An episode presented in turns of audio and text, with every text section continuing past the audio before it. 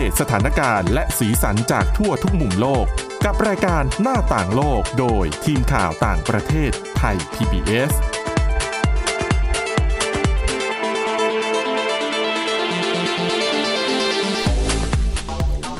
สวัสดีค่ะคุณผู้ฟังต้อนรับเข้าสู่รายการหน้าต่างโลกค่ะวันนี้มีหลากหลายเรื่องราวที่น่าสนใจนะคะนำเสนอเช่นเคยนะคะก็จะมีเรื่องของปัญหามลพิษที่เกิดขึ้นนะคะทั้งทางอากาศแล้วก็ในแม่น้ำนะคะเดี๋ยวเราไปติดตามกันแล้วก็เรื่องแรกน่าสนใจมากๆนะคะเป็นเรื่องของคุณแม่คนหนึ่งนะคะในประเทศอินเดียค่ะที่ไปสืบคดีนะคะหรือจะเรียกว่าใช้ความพยายามอย่างเต็มที่นะคะเพื่อสืบหาความจริงนะคะว่าผู้ต้องสงสัยในคดีข่มขืนลูกสาวของเธอเองเนี่ยจู่ๆก็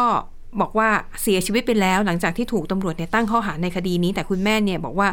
ไม่เชื่อว่าจะเสียชีวิตจริงๆแต่น่าจะเป็นการสร้างเรื่องขึ้นมาเพื่อหนีคดีมากกว่าเดี๋ยวเราไปติดตามเรื่องนี้ด้วยกันนะคะวันนี้พบกับคุณอาทิตย์สุมนต์เรืองรัตน์สุนทรแล้วก็ดิฉันสวรักษ์จากวิวัฒนาคุณค่ะสวัสดีค่ะเป็นไงคุณอาทิตย์สุมนต์ฟังพล็อตเหมือนภาพยนตร์ไหมใช่ค่ะ แต่มันเป็นเหตุการณ์จริงที่เกิดขึ้นนะคะดิฉันไปอ่านเจอข่าวนี้ในเว็บไซต์ของสำนักข่าว CNN ค่ะคือคดีข่มขืนในประเทศอินเดียเนี่ยต้องเรียกได้ว่าเป็นคดีอาชญากรรมที่ในความรู้สึกของดิฉันนะรู้สึกว่ามันเป็นของที่อยู่คู่กับประเทศอินเดียเพราะว่าข่าวในลักษณะนี้เนี่ยดิฉันเคยเห็นมาแบบนานเป็น10 ปีแล้วค่ะมีทั้งคดีข่มขืนแบบรุมโทรมนะคะแล้วก็คดีแบบข่มขืนผู้หญิงเนี่ยคือเยอะมากแม้ว่ารัฐบาลอินเดียก็ประกาศว่าจะต้องแก้ปัญหานี้โดยเร็วแต่ว่ามันก็ยังมีข่าวแบบเนี้ยออกมาให้เราได้อ่านอยู่ทุกเมื่อเช้าวันนะคะค่ะเท้าความนิดนึงนะคะว่าเหตุผลหนึ่งว่าทำไมผู้หญิงในอินเดียเนี่ยถึงตกเป็นเหยื่อในคดีข่มขืนมากนะคะเหตุผลเพราะว่าในพื้นที่ตามชนบทของอินเดียเนี่ยส่วนใหญ่เขาไม่มีห้องน้ำในบ้านดังนั้นเวลาเขาจะทำธุระไม่ว่าจะถ่ายหนักถ่ายเบาเขาจะใช้วิธีเดินเข้าไปในป่าหรือเข้าไปในพุ่มไม้ค่ะแล้วไอ้พวกผู้ไม่หวังดีไอ้พวกผู้จ้องที่จะทำร้ายผู้หญิงเนี่ยมันจะฉวยโอกาสแบบนี้แหละค่ะเวลาที่ผู้หญิงเดินไปทำธุระคนเดียวก็จะฉวยโอกาสนั้นก็ทำร้ายร่างกายหรือว่าข่มขืนนี่เป็นเหตุผลหนึ่งว่าทำไมรัฐบาลของนเรนทรา โมดีเนี่ยเขาเคยประกาศไว้หลายปีแล้วนะว่าจะต้องทำให้บ้านทุกหลังมีห้องน้ำเพื่อที่เวลาจะไปถ่ายหนักถ่ายเบาไม่ต้องออกไปนอกบ้านไงมันก็มีห้องน้ำในบ้านเป็นปกติแต่ว่านโยบายนี้มันก็ยังไม่สำเร็จและนี่แหละก็คือที่มาว่าทำไมคดีข่มขืนในอินเดียมันถึงแบบเกิดขึ้นเยอะมากและอย่างคดีที่ดิฉันนำมาเล่าในวันนี้สาเหตุก็เกิดขึ้นเหมือนกันนะคะเหตุการณ์นี้ค่ะเกิดขึ้นเมื่อเดือนตุลาคมปี2018เป็นเด็กหญิงวัย12 ปีเธออยู่ที่รัฐพิหารค่ะนะคะก็จะไปทำธุระเนี่ยแหละในป่าเด็กคนเนี้ยก็เลยเดินไปที่มันเป็นไร่อ้อยคือไปทำธุระในไร่อ้อยแล้วผู้ร้ายค่ะผู้ต้องสงสัยในคดีเนี้ยก็เดินตามแล้วก็ทำร้ายแล้วก็ข่มขืนน้องอายุ12 ปีเท่านั้นเองแล้วยังถ่ายคลิปไว้อีกนะแล้วก็ขู่ว่าอย่าเอาเรื่องไปบอกใครนะถ้าไปบอกพ่อแม่เนี่ยเดี๋ยวจะเอาคลิปที่อัดไว้เนี่ยเอาไปเผยแพร่ในอินเทอร์เน็ตแล้วเธอก็จะอับอายนะค่ะนะคะสุดท้ายผ่านไปไม่กี่วันเด็กคนนี้ก็ไปบอกแม่ตัวเองนะว่ามันเกิดอะไรขึ้นเพราะว่าผู้ก่อเหตุเนี่ยไม่ใช่ใครอื่นเป็นคุณครูโอ้โหฟังแล้วเป็นคุณครูของหนูน้อยคนนี้นั่นเองนะคะอ่ะในที่สุดครอบครัวนี้ก็ไปแจ้งความกับตำรวจนะคะคดีนี้เกิดขึ้นเดือนตุลาคมปี2018แต่กว่าที่ตำรวจนะคะจะดำเนินคดีจะมีการตั้งข้อหาก็คือปีที่แล้วเองคิดดูผ่านไปกี่ปีอ่ะ2018 2019 20103 ปีกว่าๆกว่าที่ชายคนนี้จะถูกตั้งข้อหานะคะชายคนนี้เนี่ยถูกตำรวจตั้งข้อหาเมื่อเดือนกุมภาพันธ์ปีที่แล้วนะคะแล้วก็ปรากฏว่าพอตำรวจตั้งข้อหาได้แค่6 วันเท่านั้นพ่อของผู้ต้องหาอายุ60 กว่า ก็เดินทางไปที่ศาลนะคะแล้วก็นำเอกสารซึ่งประกอบไปด้วยใบมรณบัตรของคุณครูคนนี้นะคะชื่อว่านีราชโมดีค่ะนามสกุลเหมือนผู้นำอินเดียเลยแต่ไม่ได้เกี่ยวข้องกันนะคะนีราชเนี่ยก็คือเป็นผู้ต้องสงสัยในคดีนี้อายุ39ปีเป็นครูอยู่โรงเรียนรัฐบาลแล้วก็เป็นครูของเด็กนักเรียนที่ตัวเองไปข่มขืนเขาค่ะนะคะอ่ะหลังจากที่ถูกตำรวจตั้งข้อหาคุณพ่อของนีราชเนี่ยนะคะก็เอาใบมรณบัตรของลูกชายไปยื่นให้ศาลแล้วก็บอกว่าโอ๊ยลูกชายผมมาเสียชีวิตไปแล้วเนี่ยมีวิธีเผาศพเรียบร้อยหลักฐานที่นำมายื่นเนี่ยก็มีใบมรณบัตรมีรูปภาพเป็นภาพถ่าย2ใบเป็นภาพถ่ายของนายนีราชเนี่ยนอนอยู่บนเชิงตะกอนแล้วก็มีไม้ฟืนวางทับค่ะแค่นั้นเองไม่ได้มีภาพแบบจุดไฟอะไรไม่มีนะคะอ่ะก็คือถ้าตามหลักการแล้วเนี่ยคดีไหนที่ผู้ต้องสงสัยเสียชีวิตไปแล้วเนี่ยศาลก็จะยกฟ้องค่ะท่านะนะคะทีนี้แต่คุณแม่เนี่ยไม่เชื่อคุณแม่ของเด็กผู้หญิงที่ถูกข่มขืนเนี่ยนะบอกไม่เชื่อหรอกอยู่ดีๆจะมาตายไปได้ง่ายๆยังไงแล้วถ้าคนคนหนึ่งเสียชีวิตไปเนี่ยมันต้องได้ข่าวมันต้องแบบมีชาวบ้านพูดกันมันต้องมีคนไว้ทุกข์อะไรแบบเนี้ยค่ะไม่มีเลยแล้วก็แปลกจริงๆด้วยเพราะว่าเหมือนมาเสียชีวิตหลังถูกตั้งข้อหาด้วยใช่นะคะคุณแม่เนี่ยสงสัยว่าไม่น่าจะตายจริงน่าจะแกล้งตายมากกว่า คุณแม่ก็เลยพยายามไปหาทนายความไปยื่นเรื่องต่อศาลว่าอยากจะให้ศาลเนี่ยตรวจสอบหน่อยว่าไอ้ใบมรณบัตรการเสียชีวิตเนี่ยมันเป็นเรื่องจริงหรือเปล่าแต่ศาลเนี่ยบอกว่าคุณแม่ต่างหากต้องเป็นฝ่ายไปหาหลักฐานมาว่านายนิรัสเนี่ยยังมีชีวิตอยู่อ้าวโอ้นะอ่ะคุณแม่ไม่ยอมแพ้นะคะคุณแม่เนี่ยก็ไปปรึกษาทนายความนะคะแล้วก็ไปลงพื้นที่สืบด้วยตัวเองนะร่วมมือกับทนายความไปคุยมาแล้วบอกไหนขอดูภาพหลักฐานหน่อยสิปรากฏว่าในใบมรณบัตรไม่ได้ระบุสาเหตุการเสียชีวิตและทีนี้หนึ่งในเอกสารที่พ่อของผู้ต้องหานำไปมอบเนี่ยเป็นใบเสร็จไปซื้อฟืนจากร้านค้าเหมือนกับที่นั่นที่อินเดียคงมีธรรมเนียมมั้งคะว่าไปซื้อฟืนเพื่อเผาศพแล้วมันจะมีระบุสาเหตุการเสียชีวิตค่ะซึ่งในใบเสร็จที่ไปซื้อฟืนเนี่ยระบุสาเหตุการเสียชีวิตจากโรคร้ายก็ไม่ได้ระบุเจาะจงว่าเป็นโรคอะไรยังไงอ่ะเขียนแค่ว่าเป็น disease แค่นั้นเองนะคะในที่สุดค่ะคุณแม่ก็ไป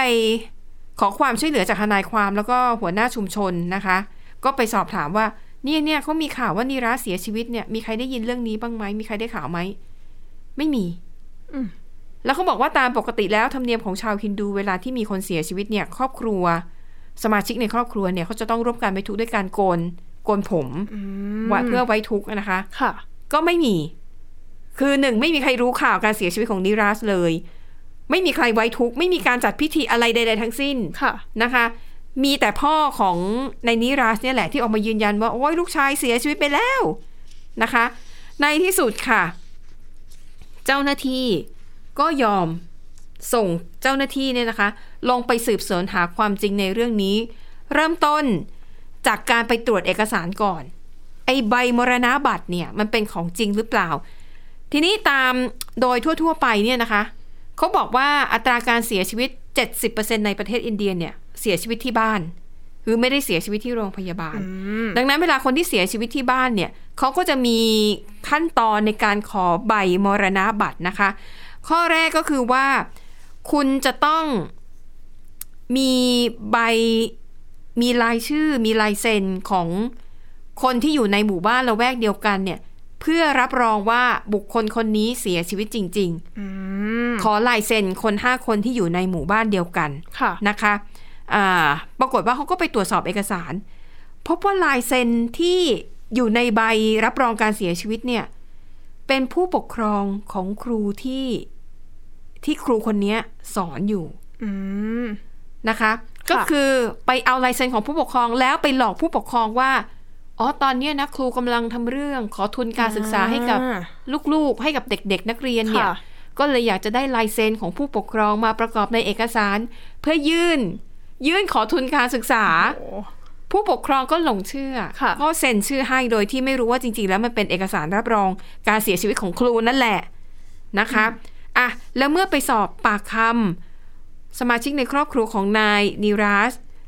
เพื่อนบ้านที่อยู่ในละแวกเดียวกันไม่มีใครรู้ข่าวการเสียชีวิตเลยนะคะอ่ะทั้งหมดนี้ก็เป็นหลักฐานที่พิสูจน์ให้เห็นว่าไม่ได้ตายจริงนะคะเป็นแค่การแกล้งตายเท่านั้นนะคะอ่ะในที่สุดค่ะทางการนะคะที่ออกใบมรณบัตรเนี่ยก็เพิกถอนใบมรณบัตรของนายนิรัสเพราะว่ามีหลักฐานยืนยันแล้วว่าเป็นการปลอมแปลงเอกสารอ๋อคือทางที่หน่วยงานที่ออกก็คือไม่ได้ทราบว่าไม่ได้เสียชีวิตจริงๆใช่ไหมคะเพราะว่ามีไม่เพราะเขาก็ยึดตามเอกสารไงเพราะเอกสารมีพยานด้วยอะไรด้วยมีลายเซ็นพยาน5คนมีภาพถ่ายการเผาศพมีภาพถ่ายของศพที่อยู่บนเชิงตะกอนค่ะแล้วก็เลยออกใบมรณบัตรให้เลยนะคะค่ะแต่ในเมื่อมีหลักฐานยืนยันแล้วก็เพิกถอนนะคะแล้วก็นอกจากนี้นะคะนอกจากจะเพิกถอนใบมรณบัตรเนี่ยผู้ต้องหานี่ก็ยังหลบหนีอยู่นะเพราะแกล้งตายใช่ไหมก็ต้องไปซ่อนตัวก่อน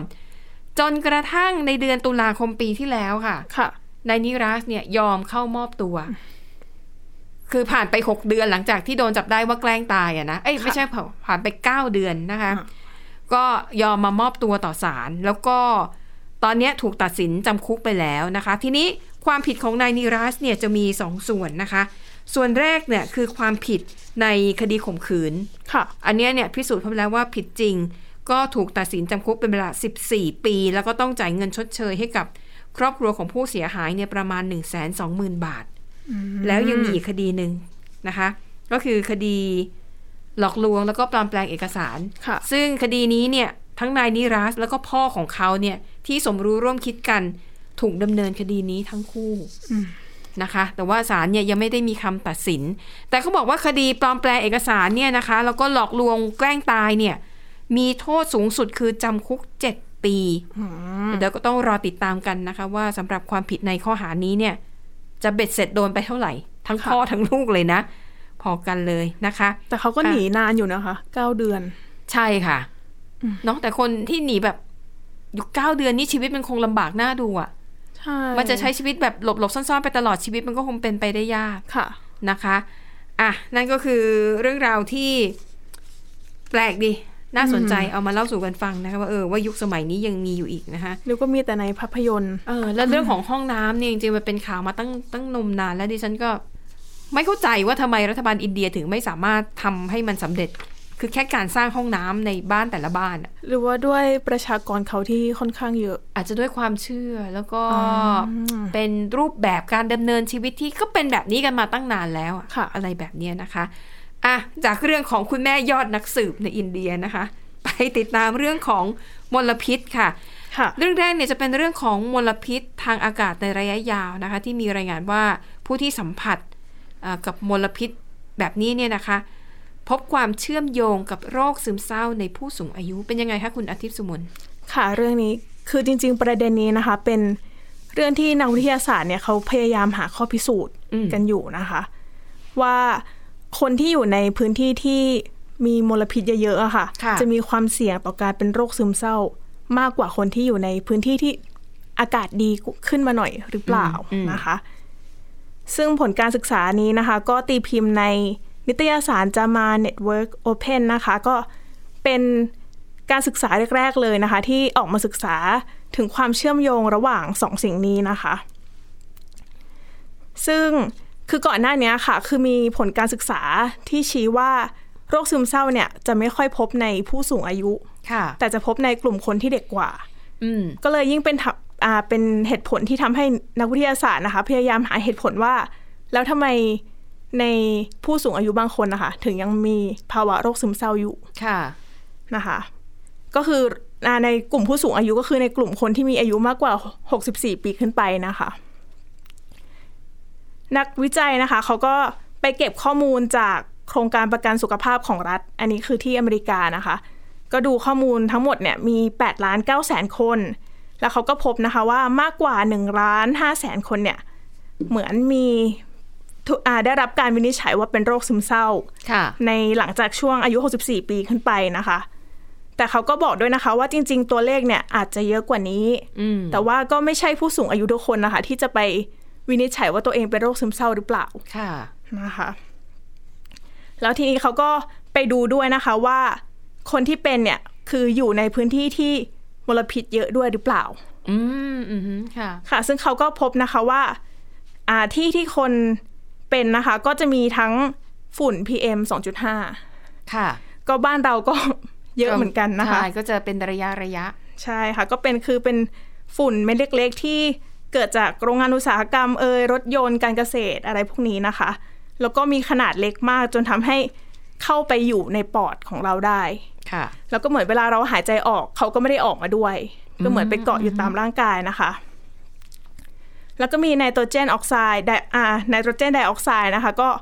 เกิดจากพวกการเผาไหม้แล้วก็รถยนต์อะไรต่างๆด้วยนะคะซึ่งก็ทำให้เกิดการอักเสบของร่างกายนะคะแล้วก็เหมือนไปกระทบปอดด้วยอีกตัวนึงนะคะก็เป็นโอโซนฟังดูดีนี่โอโซนก็คือมันจะมีโอโซนที่เป็นพิษด้วยอะค่ะค่ะซึ่งสิ่งนี้ก็ส่งผลกระทบเช่นเดียวกันนะคะแล้วก็ทำให้อาการโรคหอบหืดเนี่ยหนักขึ้นด้วยในคนที่เป็นนะคะซึ่งการศึกษานี้นะคะเขาก็พบนะคะว่าคนที่อยู่ในพื้นที่ที่มลพิษเยอะอะค่ะคือมีความเสี่ยงมากขึ้นนะคะแม้ว่ามลพิษนั้นจะเหมือนในระดับต่ำก็ตามแต่ความเสี่ยงที่จะเป็นโรคซึมเศร้าเนี่ยก็เยอะขึ้นอยู่ดีนะคะแล้วก็ยังพบด้วยนะคะว่าผู้ที่อยู่อาศัยในคือเป็นคนที่กลุ่มผู้ด้อยโอกาสนะคะคือต้องอยู่ในสภาพแวดล้อมที่ไม่ดีอะไรไม่ดีเนี่ยก็มีความเสี่ยงเพิ่มขึ้นด้วยนะคะแล้วก็นอกจากนี้นะคะผู้สูงอายุที่เหมือนมีสุขภาพไม่ดีอยู่แล้วในเรื่องของหัวใจแล้วก็การหายใจเนี่ยถ้ามาเจอพวกมลพิษเหล่านี้ค่ะก็อาจจะทำให้เกิดโรคซึมเศร้ามากขึ้นด้วยค่ะนะคะแต่ว่าอย่างไรก็ตามค่ะเหมือนว่าการศึกษาเนี่ยเขายังศึกษาแค่เฉพาะกลุ่มก็คือศึกษาแค่ในเฉพาะกลุ่มคนขาวค่ะคือยังไม่ได้ทั่วถึงอะค่ะเขาก็เลยยังไม่ได้ให้ข้อสรุปว่าจริงๆแล้วมันเกี่ยวหรือเปล่าก็คือยังเป็นประเด็นที่จะต้องศึกษาต่อไปอะค่ะค่ะนั่นก็เป็นเรื่องของมลพิษทางอากาศนะคะที่ยากเหลือเกินที่จะหลบเลี่ยงเพราะว่ามันอยู่ในอากาศที่เราหายใจเข้าไปวิธีการป้องกันที่ทำได้ก็คือการใส่หน้ากากอนามัยและถ้าช่วงไหนมี PM 2.5 ก็เลือกหน้ากากรุ่นที่สามารถกัน PM 2.5 ได้นะคะค่ะแต่ว่าจริงๆในกลุ่มผู้สูงอายุอะค่ะคือเหมือนหลายคนอาจจะไม่ได้ให้ความสนใจตรงนี้หรือเปล่าคืออาจจะคิดว่าเขาสูงอายุแล้วก็เลยมีอาการคือดิฉันก็ไม่แน่ใจยังไงเหมือนกับว่าโอ๊ยฉันก็แก่แล้วก็ปล่อยๆอะไรประมาณนี้อาจจะไม่ได้ไปวินิจฉัยว่าเป็นตัวเองเป็นโรคซึมเศร้าหรือเปล่าอาจจะให้ความใส่ใจเรื่องแบบเอาความจำเสื่อมหรือเปล่าอย่างนี้มากกว่าซึ่งนักผู้เชี่ยวชาญก็บอกนะคะว่าอยากให้เหมือนมาโฟกัสที่โรคนี้ด้วยอะค่ะก็เป็นเรียกว่าเป็นผลการศึกษาเบื้องต้นนะคะว่ากลุ่มผู้ที่เข้ารับการทดสอบศึกษาเนี่ยก็ยังไม่ได้ครอบคลุมซะทีเดียวนะคะถ้าหากพูดถึงเรื่องมลพิษไม่ว่าจะอยู่ในรูปแบบไหนมันก็ไม่ดีต่อสุขภาพทั้งนั้นนะคะอย่างที่ประเทศเคนยานะคะที่นั่นเนี่ยก็มีปัญหามลพิษในแม่น้ำหนักมากนะคะคือแม่น้ำเนี่ยมันควรจะเป็นมันเป็นพื้นที่หล่อเลี้ยงชีวิตนะเนาะเพราะว่าน้ำเนี่ยก็สามารถใช้ทำการเกษตรได้หรือเป็นสถานที่พักผ่อนหย่อนใจก็ได้นะคะเป็นเส้นทางให้เรือสัญจรแต่ถ้าหากว่าน้ำในแม่น้ำสกปรกแล้วก็กลายเป็นแหล่งหมักหมมของขยะเนี่ยนะคะค่ะโอ้มันก็จะส่งผลกระทบต่อคุณภาพชีวิตของประชาชนอย่างยิ่งเลยนะคะอย่างที่ประเทศเคนยานะคะซึ่งเดี๋ยวเราไปติดตามในรายงานกันนะคะว่าปัญหามลพิษในแม่น้ำที่นั่นเนี่ยรุนแรงแค่ไหนติดตามได้จากรายงานค่ะหากพูดถึงน้ำตกหลายคนคงนึกถึงภาพของน้ำที่ใสสะอาดเป็นแหล่งท่องเที่ยวที่ผู้คนมาพักผ่อนหย่อนใจแต่สำหรับแม่น้ำไนโรบีในประเทศเคนยากลับกลายเป็นสิ่งที่ตรงกันข้ามโดยน้ำขุ่นดำและเต็มไปด้วยขยะซึ่งเป็นผลมาจากของเสียจากโรงงานอุตสาหกรรมรวมถึงการที่ประชาชนทิ้งขยะและของเสียลงในแม่น้ำในอดีตแม่น้ำสายนี้เคยใสสะอาดผู้คนสามารถเดินข้ามแม่น้ำได้อย่างปลอดภัยแต่ว่าตอนนี้ทุกอย่างเปลี่ยนแปลงไปอย่างสิ้นเชิง We were young, we could cross the river into this other estate and go have some fun out there. อิซามูซาเป็นชาวเคนยาที่อาศัยอยู่ในชุมชนแออัดเขาเล่าให้ฟังว่าตอนที่เป็นเด็กเขามักจะข้ามแม่น้ำไปเล่นสนุกที่อีกฝั่งหนึ่งจากนั้นก็ข้ามแม่น้ำกลับมาแต่ตอนนี้ทำแบบนั้นไม่ได้แล้วเพราะน้ำเต็มไปด้วยมลพิษและการเดินข้ามแม่น้ำด้วยเท้าเปล่ากลายเป็นเรื่องอันตรายเพราะบางทีก็มีเศษแก้วที่มาจากโรงงานอุตสาหกรรมหนึ่งในสาเหตุที่ทำให้แหล่งน้ำปนเปื้อนมลพิษมาจากชุมชนแออัดที่มีชื่อว่าโกโรโกโจซึ่งข้อมูลในปี 2019 ระบุว่ามีผู้ใหญ่อาศัยอยู่มากกว่า 35,000 คนซึ่งคนส่วนใหญ่นำของเสียทิ้งลงแม่น้ำโดยตรงไ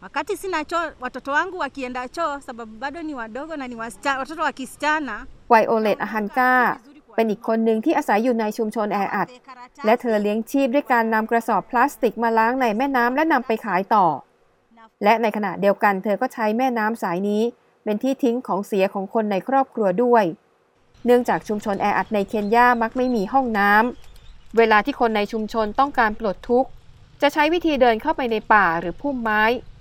ขณะที่บางคนใช้วิธีต่อท่อน้ำเสียไหลลงแม่น้ำโดยตรงส่งผลให้แม่น้ำเต็มไปด้วยสิ่งปฏิกูลไวโอเลตนั้นให้ลูกสาวของเธอซึ่งยังเล็กอยู่อุจจาระใส่ถุงและเธอก็นำถุงนั้นไปทิ้งในแม่น้ำเพราะเธอไม่ต้องการให้ลูกสาวเข้าไปทำธุระในพุ่มไม้หรือในป่าซึ่งอาจจะเป็นอันตรายต่อเด็กหญิงคนนี้แต่การทิ้งของเสียลงแม่น้ำโดยตรงทำให้แม่น้ำกลายเป็นมลพิษและกระทบต่อวิถีชีวิตของผู้คนอย่างไม่อาจหลีกเลี่ยงได้รวมถึงเกษตรกรที่อาศัยน้ำในแม่น้ำในการเพาะปลูกถ้าช่วงไหนที่ฝนไม่ตกน้ำจะมีความเค็มและก็เต็มไปด้วยสารเคมีแต่ถ้ามีฝนตกลงมาน้ำจะสะอาดขึ้นและสามารถนำมาใช้ในการเพาะปลูกได้เช่นเดียวกับชาวบ้านหลายคนที่อาศัยแม่น้ำในการซักล้างทำความสะอาดเสื้อผ้า